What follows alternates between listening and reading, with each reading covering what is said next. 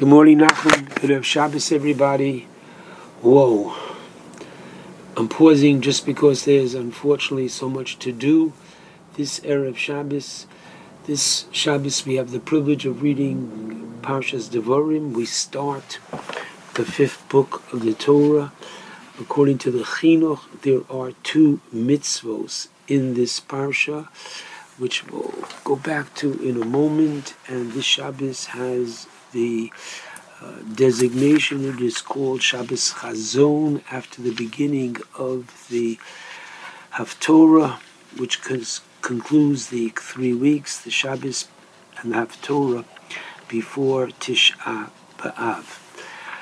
I want to share with you a very interesting thought first before we get to the laws of Tisha B'Av, and that is how Rav Soloveitchik, Zechrona Levracha, pointed out that the two mitzvos found, found in Devarim are two negative, restrictive mitzvos which do not apply to individuals per se, but rather they are for the judges.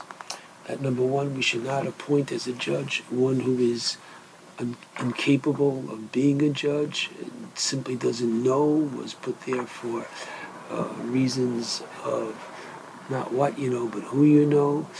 And second of all, that the judges are not to be afraid when they judge a person who was wealthy, a person who was important in the community, to judge properly and not be afraid of the consequence of their decision. Now, it's interesting if one looks in the parsha where these two laws are placed. After all, it begins the parsha with Moshe explaining to the Jewish people where you are. You're about to enter the land of Israel. Immediately after that, that is in Rishon, the first Aliyah. In the second Aliyah, we have the importance of the judges and how they had the proper judicial system in the Midbar. And then only after that, we have the incident of the spies uh, and the rest of the parsha.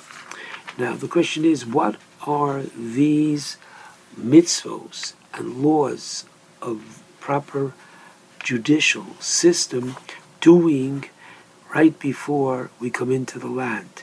And Rav Soloveitchik said beautifully to teach us how, as a prerequisite for our holding on to the land, there must be proper justice.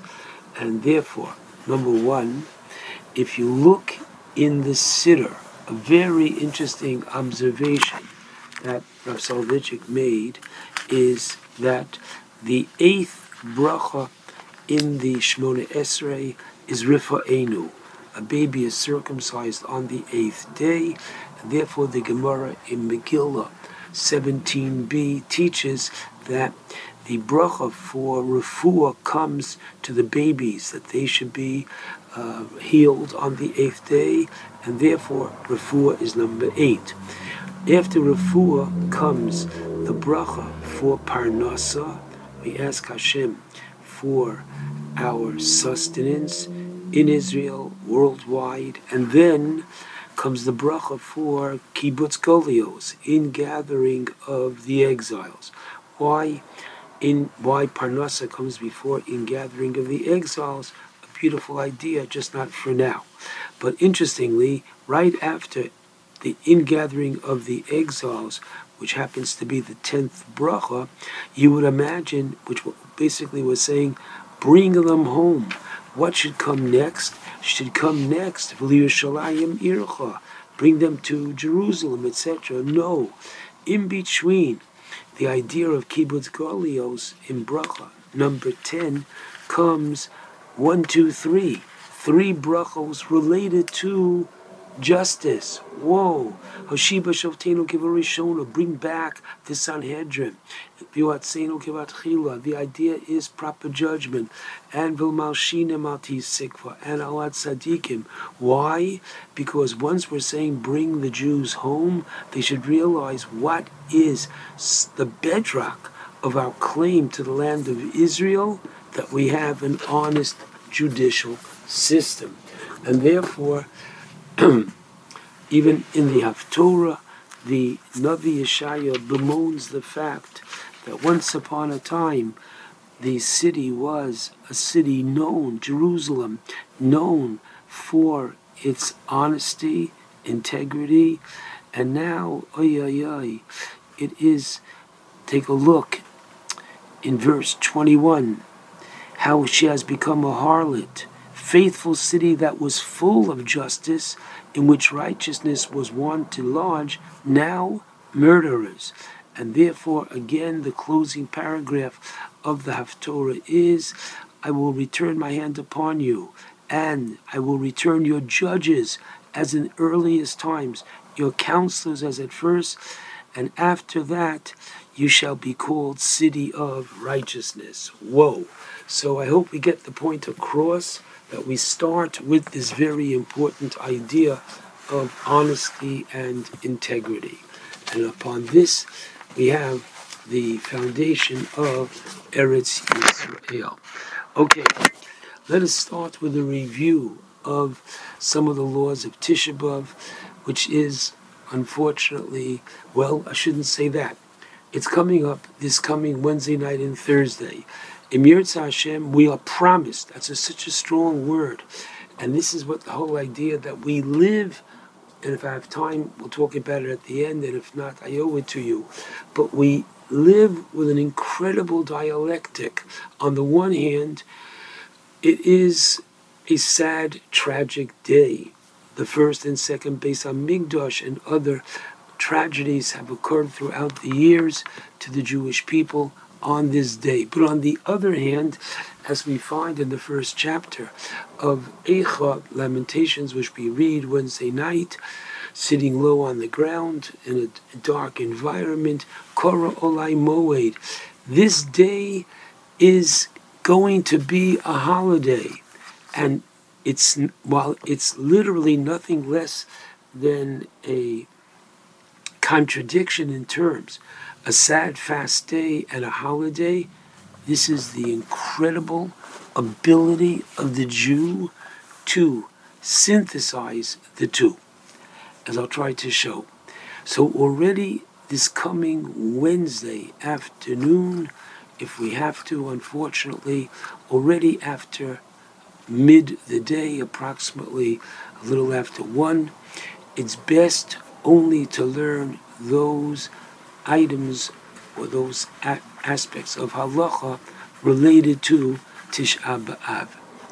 Okay, now, interesting, Tachanun is not recited during the Mincha Tefillah, Erev Tisha B'Av, this coming Wednesday, as we wouldn't say it, as we didn't say two days ago, Erev Rosh Chodesh. Amazing, because literally we can feel it coming. It's coming it's going to be a holiday. Now, next Wednesday evening, all right, aside from drinking a lot, enough water and find out whatever is good for you that you should be able to have a meaningful fast, there is an additional meal called the Suda Hamapsekes, the final meal which is eaten uh, before the fast. And this can technically be done anytime after mid the day until sunset on this coming Wednesday afternoon, the eighth day of Av. Now, first, the ideal way to do this is to have your supper, recite Birkas Hamazon, and then go to shul for mincha, and upon returning from Mincha, you eat your Suda Mafsekes. That's probably and understandably not to finish one meal, because Hamazon wash and start again. So ideally, you should have a mincha in between. If one can't, then still one would do just that. If they are benching for the first meal, you would bench and then wash again for the uh, Suda. Now, this meal should, three or more people should not, talking about adult men, should not eat this meal together in order not to require a zimun. But if three or more did sit together, there should still not be a zimun. And the meal should be eaten low, sitting either on the ground, on the bottom step of a staircase, while you're still wearing shoes, because this is before sunset. And after the meal, if you're home, you can still sit on a chair until sunset, till Shkia.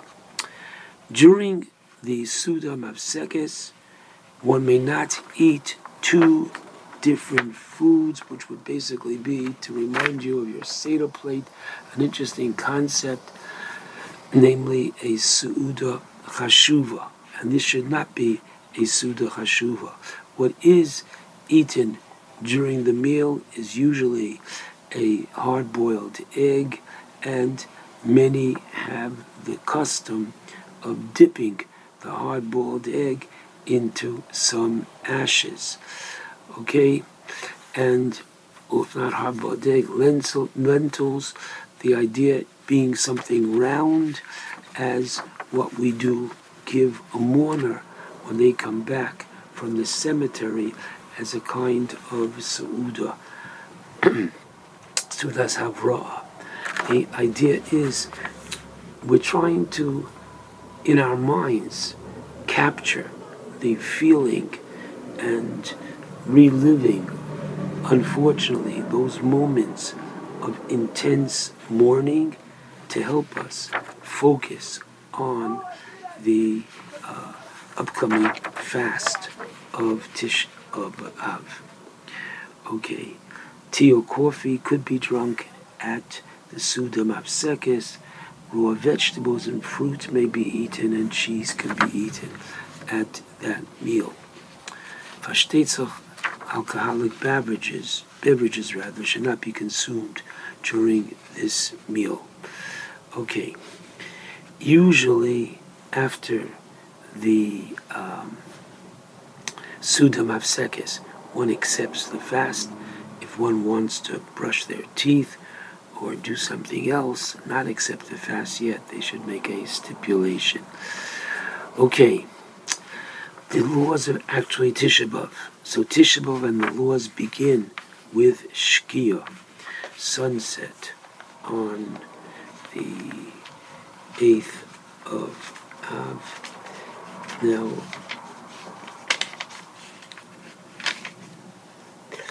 Wednesday in the New York area, Tish Shkia is 817, which means that you're not going to sit and eat your Sudas Havra, Sudas, excuse me, Mafsekes, till 816. But just know that that is when it must be over. And starting with 817, all the laws of Tisha B'Av begin, which means that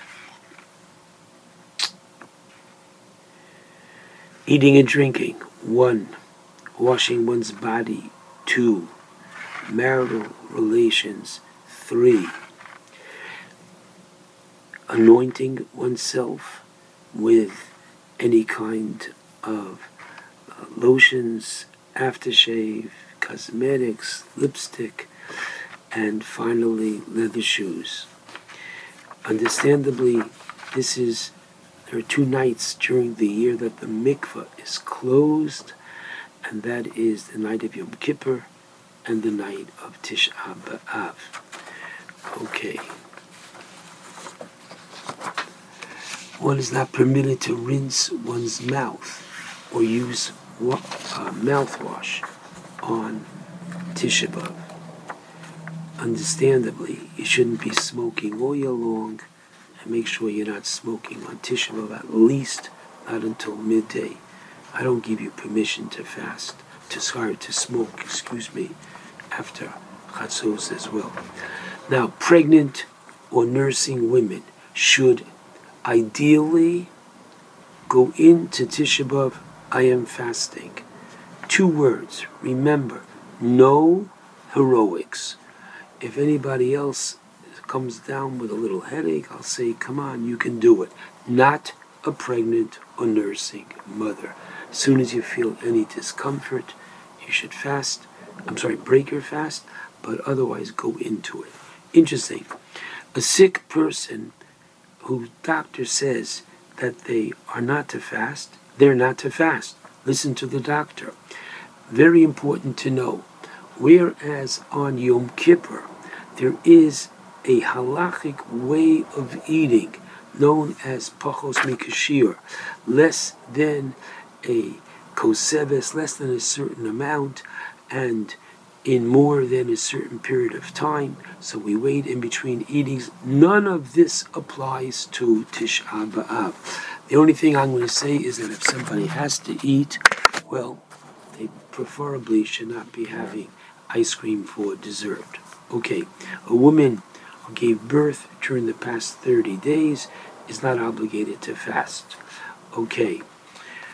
Now, one may not wash or immerse in water any part of the body except, number one, we wake up in the morning, negel vasser, very important, alternating right left, right left, right left to the knuckles. And then with a little bit of moisture on your fingers, use your fingers to especially take away anything from your eyes so that you have clarity as well. You can, if your hands get dirty during the day, any which way, then by all means you can wash your hands. If you're preparing food for children, you can wash your hands, you know, anything that has to be washed, you know, for the food for the kids. And after using the bathroom, we wash our hands to the knuckles. And one who has to wash food can do so good. Now, one who must eat on Tisha B'Av, he can, and they're going to have, forgive me, a sandwich. So they would wash their hands for Yadayim. No Mayim Achronim. One who perspires heavily can use deodorant. All other beauty aids may not be applied. Sunbathing is forbidden. Leather shoes or shoes covered with leather may not be worn. Males under the age of 13 and girls under the age of 12 who understand what's going on, that today is a sad day, should also not wear leather shoes. Let me explain why halachically a child prior to bar mitzvah or bas mitzvah, from the letter of the law, they can eat. Why? Because what is chinuch, my friends? Chinuch, my friends, means I am training my child to do as a child what, please God, they will someday do as an adult. But here, come on, my 12 year old boy today, Emir Hashem, he's not going to fast next year. Next year is going to be a Yom Tov, so I don't have to train him. Now, if he wants to feel like I'm part of the community, fine. And he wants to fast part of the day, okay. But it's not like Yom Kippur that we train them to fast on, on Yom Kippur. Because in Hashem, they will, he and she, as an adult, fast Yom Kippur the rest of their life. Sleeping this coming Wednesday night should not be done in the usual way, but in a less comfortable way that means if you usually use two pillows, try with one. If you do with none, try, like I said, without a pillow. Now, and until Chatzos 101 or so, on Thursday, one must sit low on the ground. Watch your back.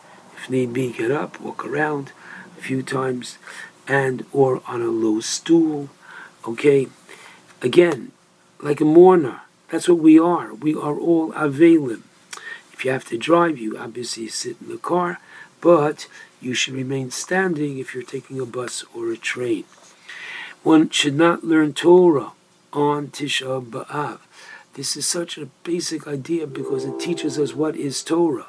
Torah is, as we say in Tillim on Shabbos and Yom Tov morning, Misamche Lev. It literally gladdens, makes us happy, and therefore there are parts of Torah that can and should be studied on Tisha B'av, parts of the Sefer Iyov, parts of Yirmiyahu, third chapter of the Gemara Moed fifth chapter of the Gemara Gittin, uh, Sefer Eicha, Megillas Eicha, but all this should not be studied in depth. Okay.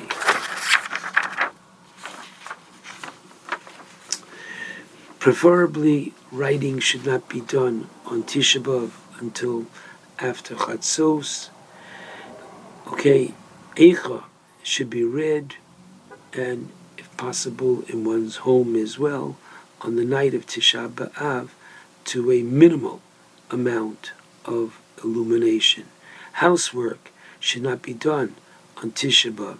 You can make the beds after mid the day. No business should really be conducted from the night until midday.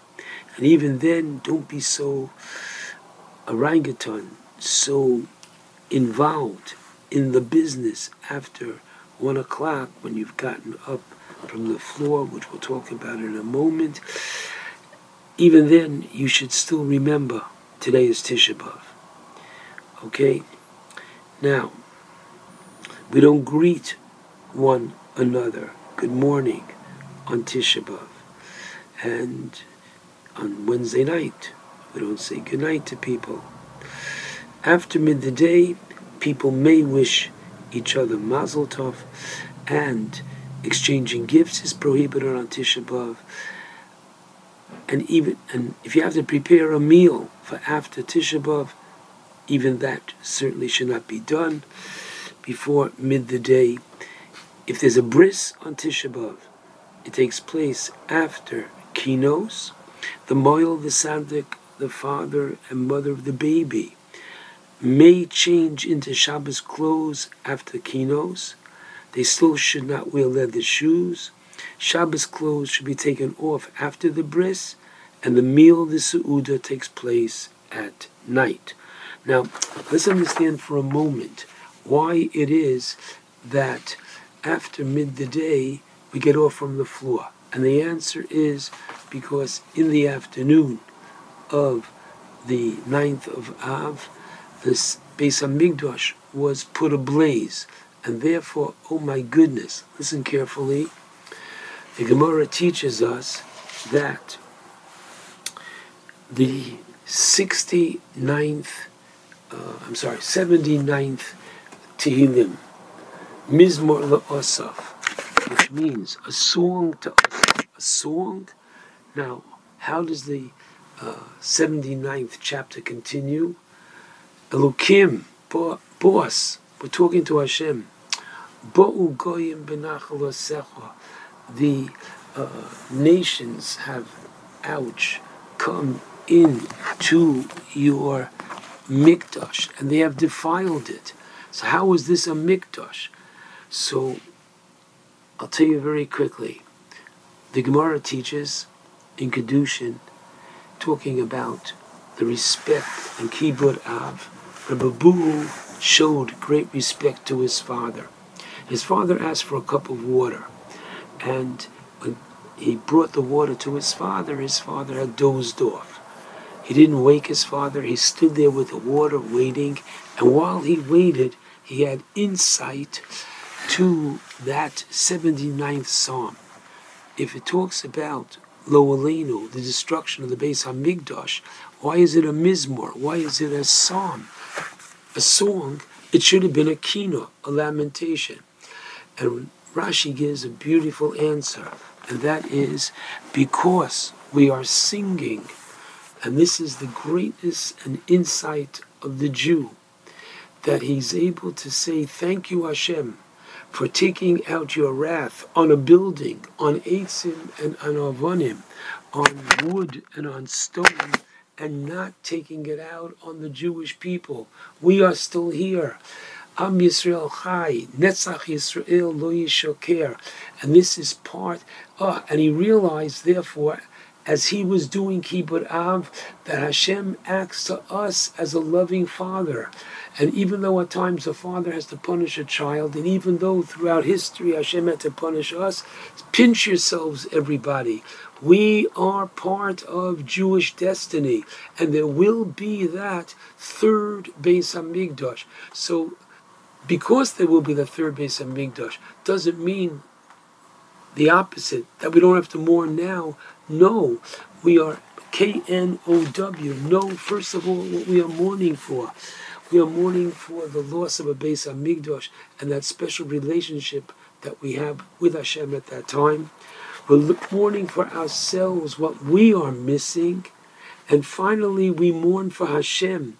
We mourn for Shechinta Bigalusa. We mourn for the fact that His presence is not felt neither nor as it should be. In Eretz Yisrael, the best is yet to come throughout the world, wherever Jews are, we don't have, and therefore we are crying for Him, that His glory, as we find in the Gemara, brachos at the bottom of Gimel Amud Aleph, that every day Hashem cries out, and woe to a king to unfortunately have had his um, his people go into exile. Woe, woe to the father who's bereft of his children. So this is what we are mourning on Tisha B'Av.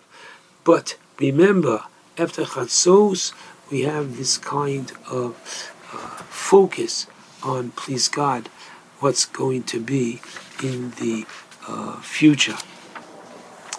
Now, just one last thing in terms of in the Beis HaKnesses, the paroches, the covering of the ark is either removed or pushed to the side before Ma'ariv Wednesday night, and it stays that way until after Mincha on Tisha B'Av in the uh, afternoon. Okay?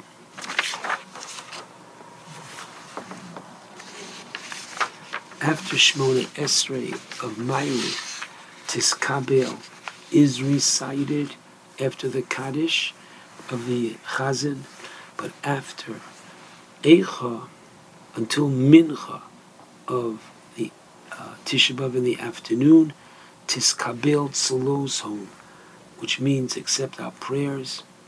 It's as if there's an iron curtain is omitted in the Kaddish by the Chazan. Eicha is recited on Wednesday night after Ma'ariv, after the Kaddish. There's no bracha before Eicha. And after reading Eicha, the prayer of Avodat Sion is recited, beginning with the pasuk, the Ato Kadosh. When uh, Kriya Shema is recited before going to sleep, on the night of Tisha B'Av.